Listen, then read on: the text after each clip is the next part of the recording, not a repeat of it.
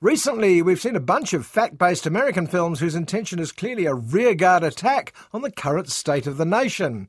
Right now, liberal and Democrat Americans, often but not always the same thing, can't believe what's happened to their country in the last two years. If we hold ourselves to those highest standards, then the voters cannot do otherwise. Senator, I want to ask you some questions about the woman at your townhouse. Can you tell us how you know her? You can't be serious. No one is staying in my home. There's no need for that. I, I am serious, sir. Since very few of them can bring themselves to make a film yet about the current incumbent of the White House, at least they can attempt to answer the obvious question what happened? How did they get here? There is no privacy. The cameras go everywhere. The one thing I ever asked was don't embarrass me. Some trace the state of affairs back to previous Republican ratbags, Richard Nixon and George W. Bush. Others lament the abdication of the media from their role as monitors of the politicians. Still more, including on the basis of sex, in fact, bemoan the shortage of strong figures on the left, which is partly the point of The Frontrunner, starring Hugh Jackman. I've never known a guy more talented at untangling politics so that anyone can understand. Gary Hart is bringing bold and inventive ideas into American politics. It is a gift, and he wants to share that with people. The frontrunner is about a previous Democrat Party Great White Hope, Senator Gary Hart. He campaigned to be president against George Bush Sr., and by all accounts was a pretty impressive candidate. Hart is pushing groundbreaking reforms on education and foreign policy. I want you to think about the opportunity that we have right now.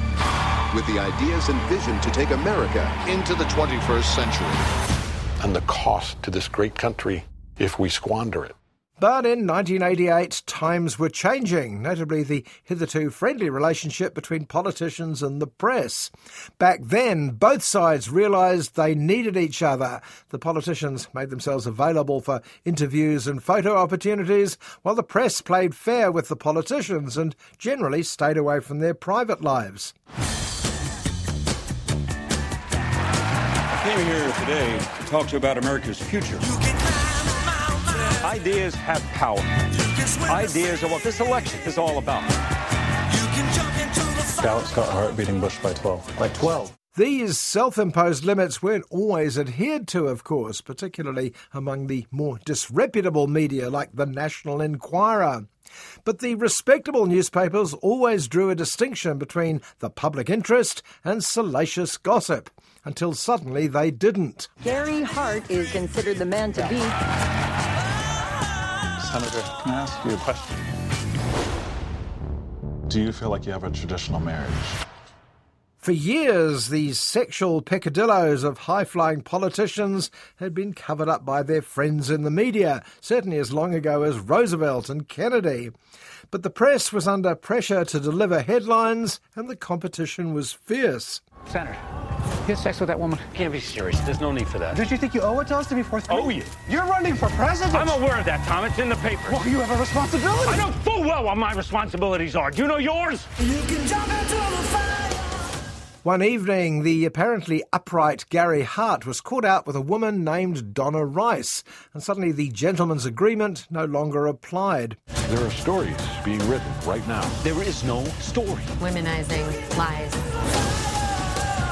Just because some other paper used gossip as front page news, I mean, that doesn't mean we have. It does now. So, why should these events resonate 30 years on? Liberals then and now argued that a public figure's private life shouldn't be anyone's business, apart from his family, I suppose. But now salacious gossip, sleaze as they called it, was getting in the way of far more important issues. This campaign is about the future, not rumors, not sleaze. I care about the sanctity of this process, whether you do or do not. Well, there's another phrase so clunky it had to be what Gary Hart actually said. Meanwhile, Conservatives pointed out that a candidate's character should be the most important thing. Innocent days. And the media should be allowed to investigate thoroughly. He is a man with power, and that takes certain responsibility. We need to say something. It's nobody's business. None of it is. As it happened, Hart clearly lost to be replaced four years later by a more successful candidate, the equally smart, charming, and morally flexible Bill Clinton. But the point frontrunner, writer, and director Jason Reitman is making is that the open warfare between the politicians and press that exists now started during the Gary Hart campaign. In a matter of days, Hart's campaign has collapsed. We're talking about how you get through today without pissing away everything we've all worked for on this campaign. The media are now committed to playing gotcha with their political prey, while the politicians strive to keep journalists, and therefore us, in the dark as much as possible. Ironically, the main beneficiary of this new order is the current incumbent of the White House. We lose this, we can kiss the White House goodbye.